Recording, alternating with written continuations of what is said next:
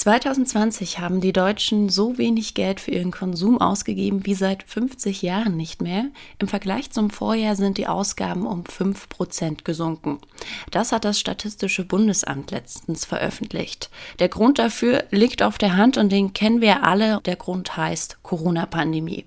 Die Möglichkeiten, Geld für Konsumgüter auszugeben, sind gesunken und viele hat die Krise auch finanziell sehr stark getroffen.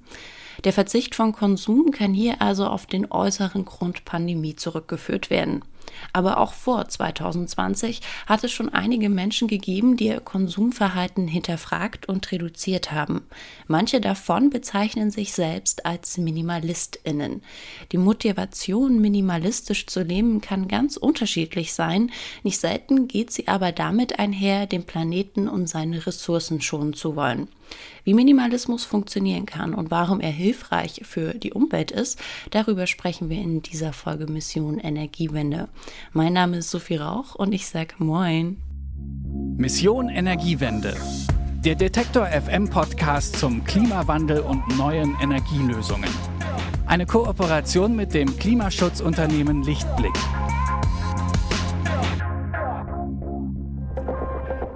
Bitte widmen Sie Ihre Aufmerksamkeit unserem Werbepartner.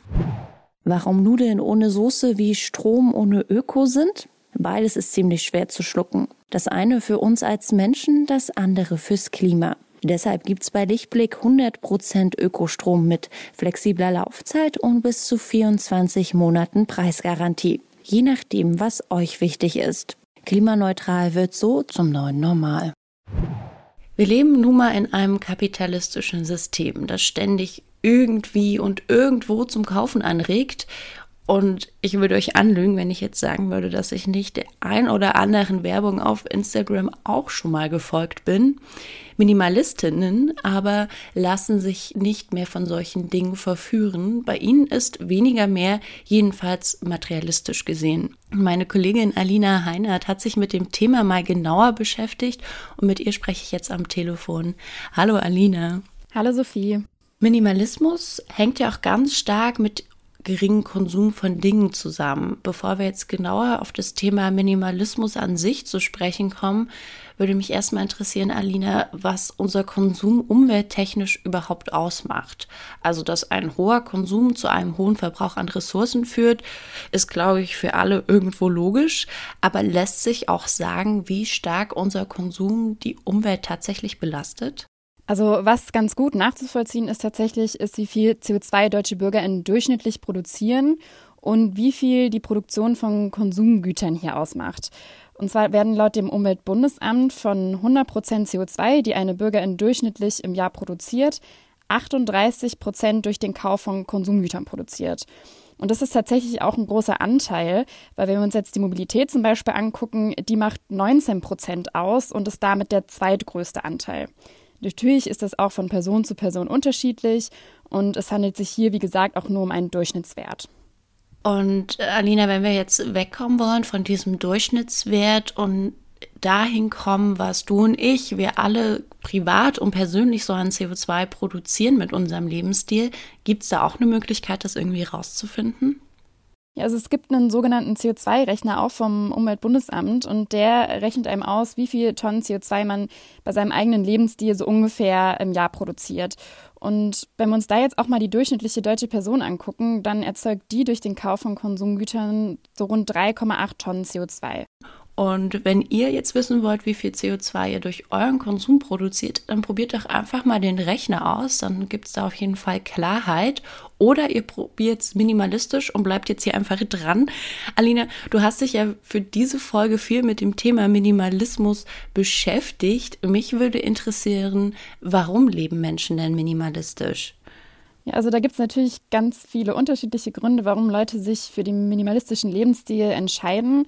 Was ich aber festgestellt habe, ist, dass es eigentlich immer darum geht, so dem Konsumwahn entgegenzutreten. Also weg von diesen materialistischen Dingen zu kommen und sich eher so den wesentlicheren Dingen zu widmen, wie der Familie oder den Freunden oder vielleicht auch einfach mal sich selbst. Und was bei vielen Minimalistinnen auch mit reinspielen kann, ist, dass es ein sehr nachhaltiger Lebensstil sein kann. Weil, wie wir gerade ja schon gesehen haben und besprochen haben, ähm, wirkt sich unser Konsum ja auch ziemlich stark auf die Umwelt aus. Hm. Aber so wie ich jetzt Minimalismus auch verstehe, geht es ja nicht nur darum, weniger zu konsumieren, sondern auch darum, weniger zu besitzen. Also, dass ich mich auch von Dingen trenne, die ich einfach schon habe. Mhm, ja, das spielt auf jeden Fall auch eine große Rolle. Es soll jetzt aber nicht unbedingt darum gehen, wer am wenigsten besitzt oder sich immer weiter und weiter zu reduzieren, bis man irgendwie nichts mehr hat. Also es gibt natürlich auch MinimalistInnen, die besitzen nur so rund 50 Dinge und leben aus ihrem Koffer raus. Aber es geht eher darum, hier nur das zu besitzen, was man wirklich braucht, um glücklich zu sein. Und das kann natürlich von Person zu Person sehr unterschiedlich ausfallen. Für manche ist es der Koffer mit nur 50 Dingen. Die nächste Person, die lebt dann vielleicht aus dem Van heraus. Wieder eine andere besitzt eher wenig, lebt aber in der Wohnung. Und andere haben sich dann das Tiny House irgendwie zum neuen Heim gemacht. Also dieses eine Konzept von Minimalismus, wie man es irgendwie machen muss, das gibt es nicht so wirklich. Was aber für alle Minimalistinnen dazugehört, ist, sich von Gegenständen auch zu trennen, wie du es gerade schon gesagt hast, und den Konsum, wie gesagt, stark zu reduzieren. Wie viele Gegenstände das dann am Ende sind, die man dann noch besitzt, das ist aber nicht genau festgelegt. Hm. Und genau dieser wenige Konsum wirkt sich dann ja auch positiv auf die Umwelt aus. Soweit erstmal logisch. Aber wie kann jetzt konkret Minimalismus auch einen positiven und nachhaltigen Beitrag für die Umwelt leisten, Alina? Ja, darüber habe ich mit Michael Geuse gesprochen. Der ist für die Deutsche Umweltstiftung tätig und war da auch für die Öffentlichkeitskampagne Schluss mit unbedachten Konsum verantwortlich. Wir kennen es ja, es gibt, es gibt einen Überkonsum eben und der Überkonsum, den wir jetzt gerade haben, der hängt natürlich auch mit grö größeren Umweltproblemen zusammen. Und äh, durch Minimalismus wird das eine Konsumverhalten so ein bisschen überdacht und darum geht es so ein bisschen, dass jeder so ein bisschen in sich hineinspürt, was er wirklich braucht. Wenn man weniger auf dem Schreibtisch hat, wenn ich die Wohnung entrümple, das führt natürlich auch dazu, dass ich am Ende weniger kaufe. Also die Implikation die das hat, dass äh, durch das weniger, was man selber im Leben verbraucht, dann auch dazu führt, dass vielleicht weniger produziert wird zu Lasten der Umwelt. Das spielt natürlich auch damit rein. Also er spricht zum einen an, dass weniger Konsum positiv mit reinspielt. Zum anderen sagt er aber auch, dass wenn wir weniger besitzen, wir automatisch auch nicht mehr so schnell wieder was Neues kaufen. Also wenn wir unsere Wohnung jetzt erstmal irgendwie leergeräumt haben, dann und uns da auch drin wohlfühlen, dann möchten wir die ja auch nicht direkt wieder irgendwie mit Dingen vollstellen. Das kann ich gut nachvollziehen, weil da steckt ja doch eine ganze Menge Arbeit drin, die wirklich teilweise wahrscheinlich auch nervend und zeitintensiv war. Und das dann wieder zu zerstören, wäre dann für mich zum Beispiel, ich würde das total kontraproduktiv finden. Du hast dich ja mit einer Minimalistin unterhalten, Alina. Wie, wie bewertet sie denn das Thema Umwelt? Genau, ich habe mit äh, Verena gesprochen und Verena und ihr Mann, die beschäftigen sich seit rund sechs Jahren mit Minimalismus und für sie ist Nachhaltigkeit auf jeden Fall ein Grund dafür, auch wieso sie minimalistisch leben möchten. Man hinterfragt halt einfach immer mehr Lebensbereiche. Was macht mein Konsum auch mit der Welt? In puncto Nachhaltigkeit, wo kann ich meinen Teil dazu beitragen? Wir verzichten ja auf Plastik, so gut es geht. Äh, wir kaufen viel unverpackt auch ein. Hm, wir ernähren uns vegan seit über drei Jahren. Ich denke mal, das trägt auch einen großen Teil dazu bei. Wir schauen, dass wir die Sachen möglichst lange benutzen, also bis die wirklich nicht mehr auch zu reparieren sind, dass sie dann fachgerecht entsorgt werden, dass wir nicht unnötige Dinge kaufen, die wir eigentlich nicht brauchen, weil Sachen, die wir wirklich brauchen, auf Secondhand zu gucken, weil das ist immer noch am ressourcenschonendsten, weil die Sachen sind ja einfach schon da oder auch mal Sachen einfach selber zu machen oder selber Möbel. Wir haben auch Möbel selber gebaut zum Beispiel. Oder wir nehmen öfters das Fahrrad statt das Auto. Ja, bei Ihnen hat der Minimalismus dazu geführt, dass Sie sich auch in anderen Bereichen mit dem Thema Nachhaltigkeit dann intensiver beschäftigt haben. Zusätzlich haben sie aber auch gemerkt, dass weniger Dinge auch einfach weniger Zeit in Anspruch nehmen. Also das kann man sich, glaube ich, ganz gut vorstellen. Eine vollgestellte Wohnung, die braucht natürlich länger, um irgendwie geputzt zu werden zum Beispiel. Oder die Sachen, die man besitzt, die findet man, wenn man wenig besitzt, auch viel schneller. Und dadurch bleibt dann einfach mehr Zeit für andere Dinge. Also wie eben schon angesprochen, man kann sich dann mehr irgendwie der Familie hingeben oder den eigenen Hobbys nachgehen. Hm. Du hast ja auch am Anfang schon gesagt, Alina, es gibt so ganz unterschiedliche Arten und Weisen, wie MinimalistInnen leben können. Manche leben im Van, andere entscheiden sich für so ein Tiny House und wieder andere leben dann in der Wohnung, wie du und ich zum Beispiel auch. Wie sieht das denn jetzt konkret bei Verena aus? Ja, Verena lebt mit ihrem Mann, ihrem 15-jährigen Sohn und ihrem Hund zusammen in einer 77 Quadratmeter Wohnung, also kein Tiny House oder Van.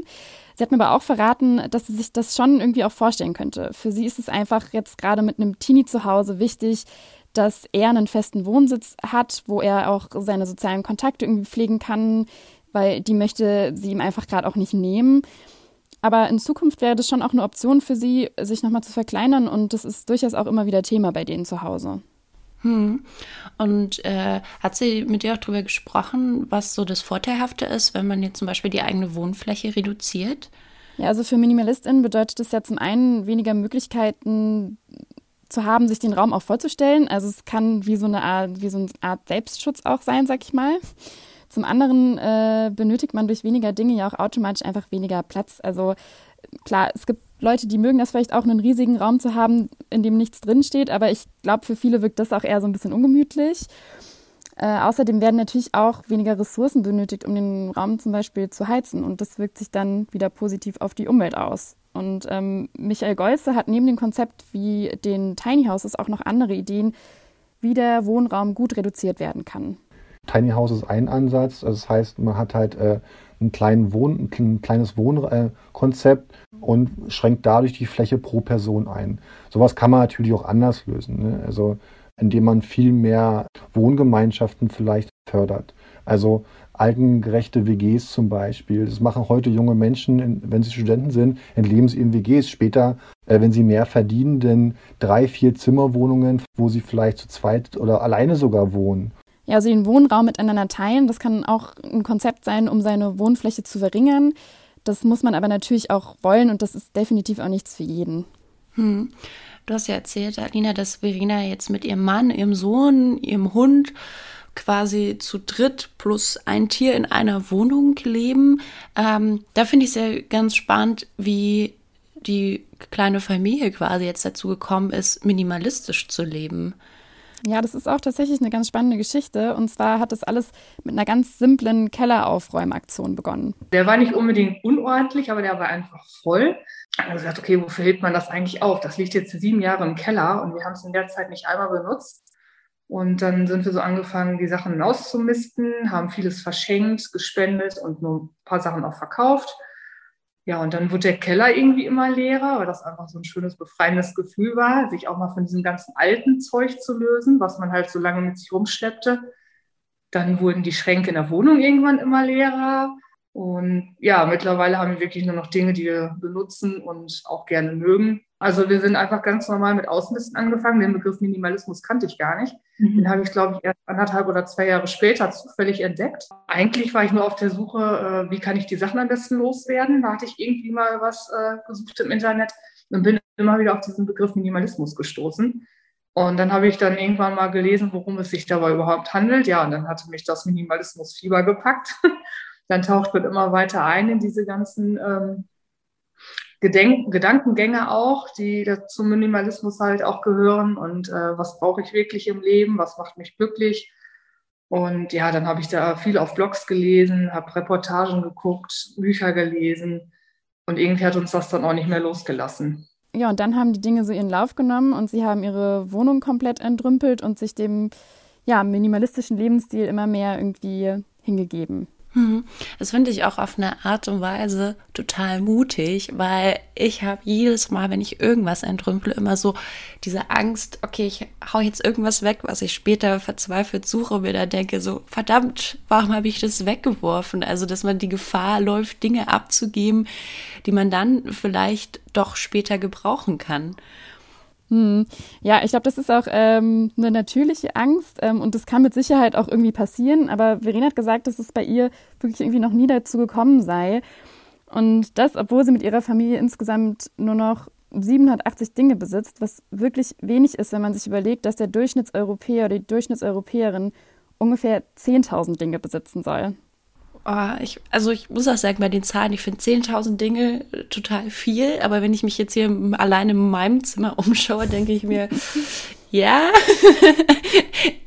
I see, aber so 780 Dinge für drei Personen plus Hund finde ich dann auch wirklich eine krasse Umstellung.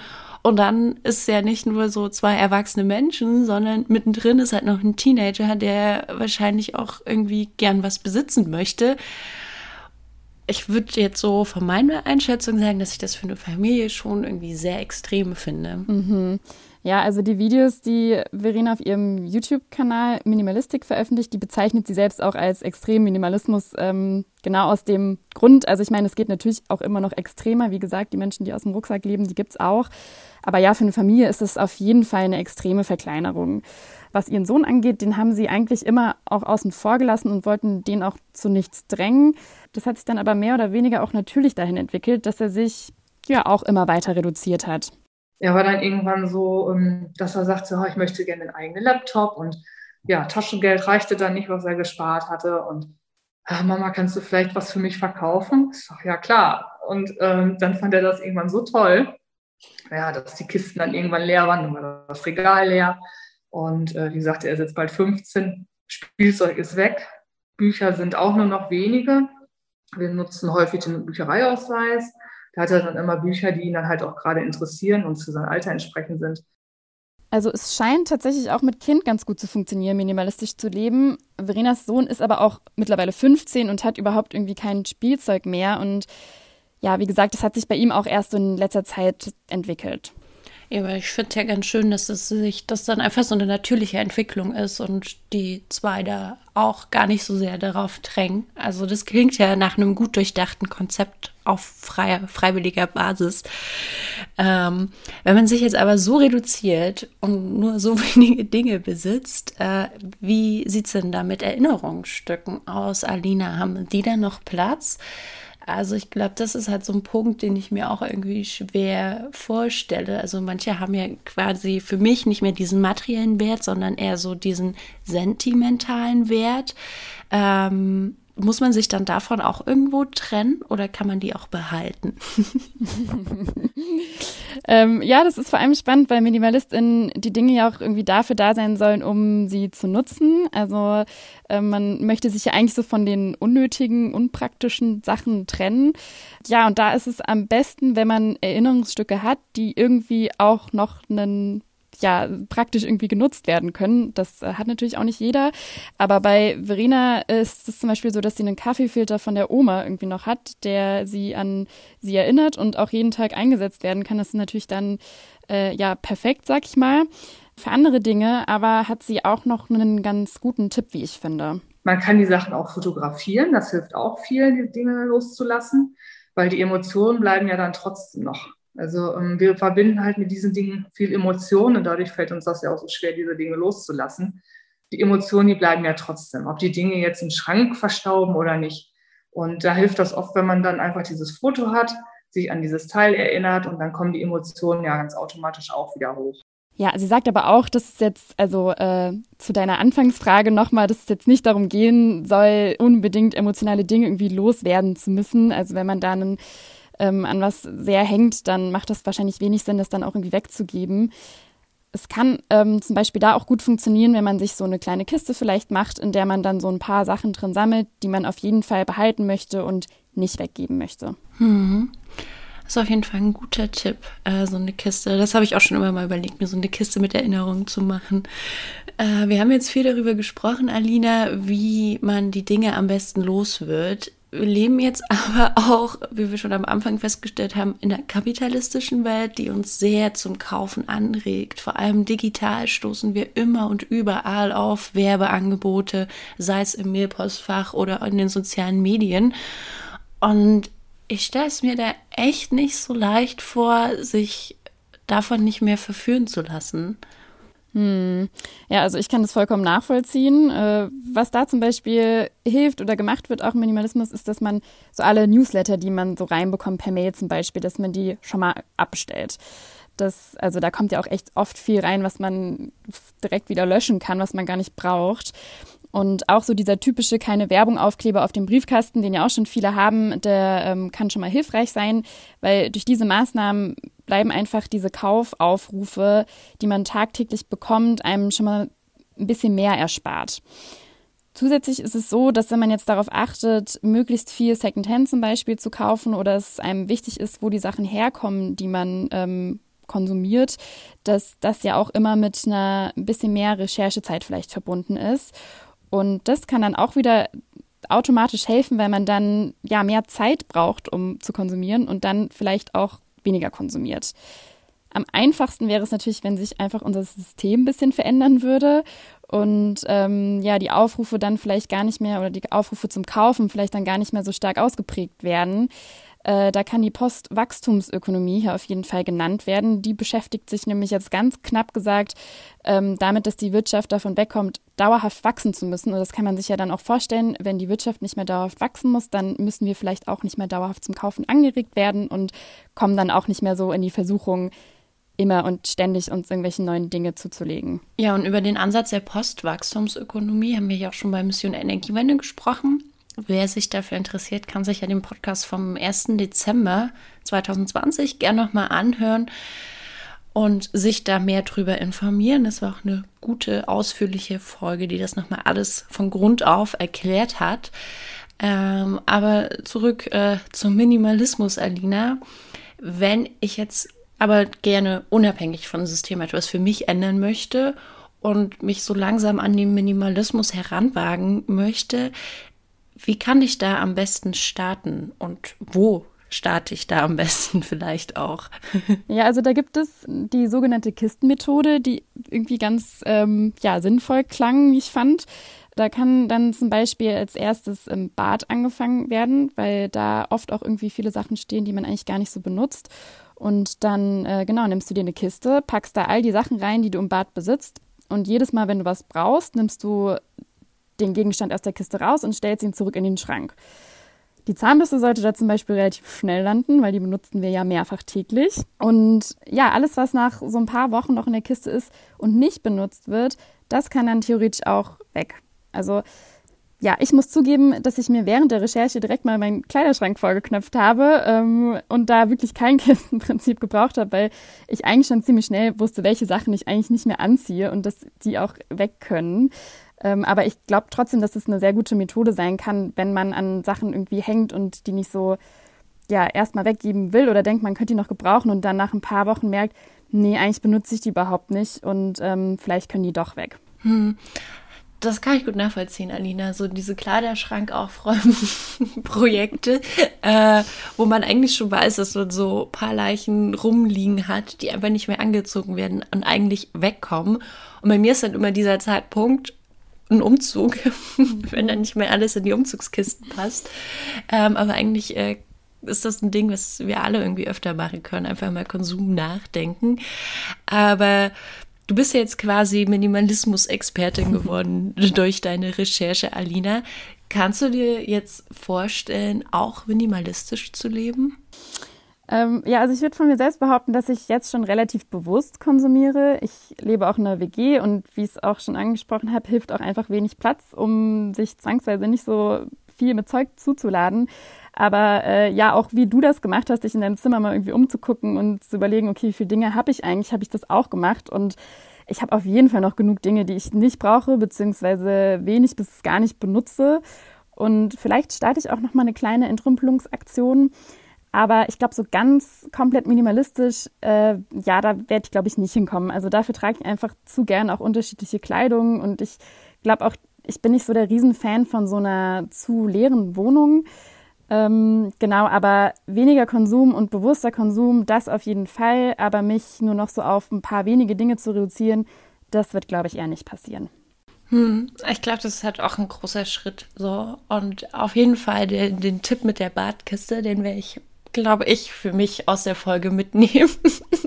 und wie so ein minimalistischer Lebensstil vielleicht auch für euch aussehen kann und wie er dabei helfen kann, unsere Umwelt zu schützen. Das hat meine Kollegin Alina Heinert herausgefunden und sich ein bisschen mehr mit dem Thema Minimalismus auseinandergesetzt. Und dafür hat sie mit der Minimalistin Verena gesprochen und Michael Golze von der Deutschen Umweltstiftung. Und Alina, ich danke dir vielmals für das Gespräch und die ganzen Infos und diese kleinen, aber feinen Anregungen, den Konsum zu überdenken. Ja, gerne.